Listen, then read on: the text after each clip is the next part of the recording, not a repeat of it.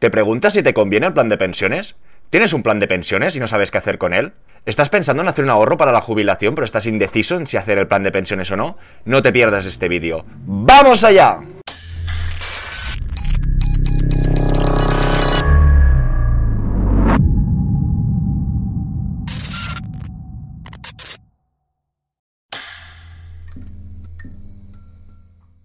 Hola a todas y todos, bienvenidos al Banquero del Pueblo. Hoy vamos a hablar del plan de pensiones. Realmente es un tema muy muy tocho, muy grande, que podríamos entrar en muchos detalles.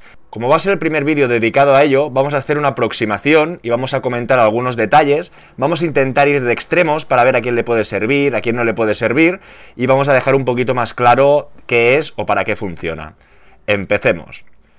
Un plan de pensiones realmente es como un fondo de inversión, y para muchos, perdonar esta metáfora que acabo de hacer.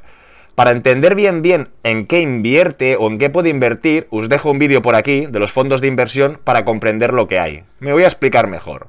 Si nosotros tenemos un activo, sea una manzana, supongamos que es una manzana este activo, en función de la caja que le pongamos, si es una caja de madera, podríamos decir que es un fondo de inversión, y si le ponemos una caja de aluminio, podríamos hablar que es un plan de pensiones.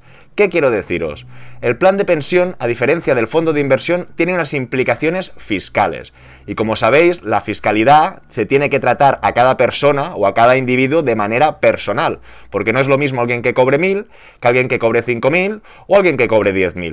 Entonces no se pueden tirar líneas ni se puede extrapolar conclusiones o sensaciones que sirva para todo el mundo. Por eso, como os decía, vamos a ir de extremos. En la sesión de hoy me gustaría dejar claro a quién le puede servir, a quién no, y después, sobre todo, a mucha gente que tendrá planes de pensiones, cómo lo tendría que gestionar o cómo lo tendría que empezar a enfocar. ¿A quién le puede servir? Lo siento, pero el plan de pensiones ya está un poco pasado de moda. ¿Por qué digo esto? Porque antiguamente tú podías aportar a tu plan de pensiones hasta 10.000 euros y para gente mayor de 56 años podía aportar hasta 12.500 euros. Siempre estas aportaciones estaban limitadas a un porcentaje de tus rendimientos del trabajo. ¿Qué quiero deciros? Que si yo cobraba 10.000 euros al año, al plan de pensiones no podías aportar más de un 30%, que eran 3.000. Pero insisto, no quiero ir por los tecnicismos. Lo que os quiero explicar, ¿qué tiene un plan de pensiones que no tenga un fondo de inversión? Como hemos dicho, es la fiscalidad. Pero ¿cómo influye esta fiscalidad? El gobierno, Hacienda, tiene una preocupación, un problema muy gordo, que es las jubilaciones. Con lo que ya hace mucho tiempo que para premiar a aquella gente que le facilite su trabajo, es decir, yo si ahorro para mi jubilación, si le quito trabajo a la hacienda, al gobierno, ellos me van a premiar de alguna manera. Y entonces inventaron el plan de pensiones. La ventaja fiscal que tiene, si cobro 10.000, hoy en día con los tramos de IRPF que hay, tendría que pagar un 20%. Supongamos que son 2.000. Si en estos 10.000 que yo he cobrado he invertido 2.000 en un plan de pensiones, de cara a Hacienda, en ese ejercicio anual o en ese ejercicio fiscal, no he cobrado 10.000. 10.000 menos los 2.000 que ha aportado el plan de pensiones son 8.000. Por lo tanto, si tenía que pagar un 20%, ya no es un 20% de los 10.000 que eran 2.000, sino será un 20% de los 8.000, con lo que solo tendré que pagar 1.600. ¿Qué representa? Que aportando 2.000 euros al plan de pensiones, he tenido un ahorro fiscal inmediato en ese ejercicio fiscal de 400 euros, en este caso de ese 20%. Pero ojo, ojito, de la misma manera que tú cuando cobras nóminas y aportas al plan de pensiones, te deduces fiscalmente el importe que has puesto al plan de pensiones, cuando alguien se jubile, cuando rescate este plan de pensiones, comentaros brevemente o rápidamente que hay cuatro maneras para rescatar un plan de pensiones. Alguien que se ha quedado en paro, que ha agotado el paro y no tiene trabajo, por enfermedades graves, por invalidez o por jubilación. Fuera de estos cuatro supuestos, no se puede rescatar. Eso sí, cambió la ley y a partir del año 2025 las aportaciones al plan de pensiones que se hicieron en 2015 sí que se podrán rescatar. Suerte que he dicho que era breve y por eso no quiero entrar en el tema fiscal porque nos vamos a empezar a enrocar.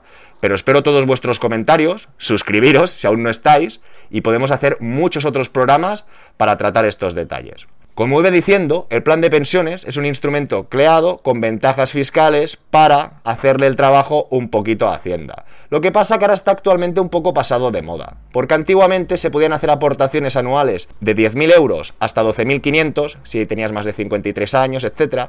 Pero hoy en día la aportación máxima son 1.500 euros, con lo que tampoco acaba de tener mucho sentido. Plan de pensiones no es para todo el mundo. Hay dos casos muy claros que lo recomendaría. Uno es alguien que cobre unas nóminas muy elevadas. Unas nóminas muy elevadas significa que al final del año se lleve más de 60.000 euros. ¿Por qué? Vamos a verlo. Como acabo de comentar, lo recomendaría para rentas de más de 60.000. ¿Por qué? Por el simple motivo que a partir de ingresos de 60.000 euros, el tipo impositivo que se va a ahorrar en la aportación ya no es de un 20%, es de un 40%. Pero los tiros no acaban de ir por aquí. ¿Por dónde van los tiros? Como os acabo de decir también, cuando os jubiléis o cuando lo rescatéis, se sumará el plan de pensiones, de la misma manera que ahora cuando aportas te restan de las rentas del trabajo y tributas menos, cuando te jubiles y los rescates, a la pensión que quede, si queda, el plan de pensiones que rescates se te sumará las rentas del trabajo, con lo que te harán una retención. ¿Cuándo sí o sí podemos ganar esta pelea? Si tú actualmente te estás ahorrando casi un 40%, ya sabemos que la pensión máxima que hay es de 2.000 euros, que al año son 24.000 euros. Si miramos el tipo impositivo de 24.000 euros, más o menos estaría entre un 24 y un 30. Con lo que la gente con rentas muy elevadas, que se ahorra ahora un 40, sabe que siempre estará la incógnita de los tipos impositivos que habrá de aquí 10, 20 o 30 años, siempre está la incógnita, pero en principio ahora se habrá reducido un 40 y cuando lo rescate, si lo rescata poco a poco, pagará un 27. Pero en esta resta, de este 40 al 30 o de este 40 al 24, del 37 al 24, para que me entendáis, aquí sí que hay un gap positivo. Será poco, porque este 10, 15 o 20% en lo máximo, en los 10, 20, 30 años que queden para jubilarte, realmente se va a diluir. Pero si el plan de pensiones lo invertís, que ahora iremos a este punto, en algo que vaya incrementando su capital, la apuesta no está tan mal hecha. Siguiendo en esta línea, ¿a quién no lo recomiendo? A alguien que cobre mucho dinero, que ponga la aportación máxima y que cuando se jubile lo quiera rescatar todo de golpe. No, no, no, no, porque le van a dar un palo. De la misma manera que tú ahora cada año lo vas poniendo, si cuando te jubiles rescatas, pongo un ejemplo, 100.000 euros de golpe, por la fiscalidad y los tipos impositivos que acabamos de ver, si rescata más de 60.000 euros, le pegarán un palo de casi el 50%. Con lo que la apuesta no es que ahora tú te deduzcas un 37 y luego pagues un 47. Al revés, tú, si tienes muchos ingresos, si te sobran, que aportes poco a poco y cuando te jubiles rescates poco a poco. Pero como iba diciendo, lo han limitado a 1.500 euros. Ahora ya han pasado la responsabilidad a las empresas o que quieren hacer planes de previsión privados. ¿Esto que me suena? A Estados Unidos. Seguimos. ¿A qué otra persona le podría interesar? Aunque parezca mentira, como el plan de pensiones tiene unas barreras para el rescate, que como hemos dicho brevemente, paro, enfermedad grave, invalidez, jubilación, alguien que le cueste mucho ahorrar. ¿A cuántos de vosotros os ha pasado que empezáis una aportación periódica o un ahorro y al segundo o al tercer mes lo tenéis que rescatar y ya os habéis quedado sin ahorro y tenéis que volver a empezar? El plan de pensiones no es para que alguien que cobre 1.000 euros ponga 500 cada mes, pero sí que recomiendo al menos un 5% del sueldo, de 1.000 euros serían 50 euros, ponerlo. Porque la aportación mensual y el interés compuesto a largo plazo hará que esa persona con dificultades ya actualmente, si una persona tiene dificultades actualmente, cuando se jubile, ¿cómo os pensáis que estará? ¿Mejor o peor? Ahora, jóvenes, tenemos más fuerza, podemos trabajar, podemos hacer más esfuerzos, etc. De mayores, menos. Por lo tanto, aunque parezca un poco exclusivo, sí que en ciertos casos lo puedo recomendar, porque será una manera obligada de aportar en ahorro, pero eso sí, acordaros que no lo podréis rescatar. Para no alargarme mucho y hacer algunas pinceladas, ahora vamos a ver cómo se tendría que invertir con sentido común. No hará mucho hicimos un vídeo de cómo crear una cartera de inversión, que os lo dejo por aquí. En él hablamos, vamos a ver el cuadro. No sé si lo recordáis. Comentamos que primero de todo lo más importante era la cartera del ahorro, que era para el día a día, para los gastos, para la comida, para la gasolina, y que dentro de la familia de inversión no podíamos tener riesgo con el dinero del pan. Tenía que ser todo todo garantizado, es decir, en la cuenta. Después hablamos que lo segundo más importante para diseñar una cartera de inversión, organizar o planificar bien nuestro patrimonio, era la cartera de previsión, es decir, de la jubilación. Cómo íbamos a complementarnos o cuando dejemos de trabajar, de tener nuestras nóminas y cobremos esa pensión más baja, este gap que hay, ¿cómo lo vamos a cubrir? ¿Vamos a dejar de ir restaurantes y de ir de vacaciones? Ahora hemos comprado un piso que cuando acabemos la hipoteca de aquí 30 años que coincide con nuestra jubilación, tendremos un complemento de pensión, hemos comprado un garaje, hemos hecho un fondo de inversión, o en este caso, mucha gente tendrá planes de pensiones, porque como todos sabéis, los bancos siempre han ido como locos para vincular a sus clientes por los planes de pensiones. Y no es muy complicado saber el por qué. ¿Por qué? Porque te vincula hasta la jubilación del cliente, pero que sepáis que siempre lo podéis traspasar de una empresa a otra. Va, que me voy por las ramas, vamos al lío. Hablamos de la cartera de previsión que era a largo plazo, que en este caso indicamos que no podíamos tener lastres y que tenía que hacer todo 100% renta variable.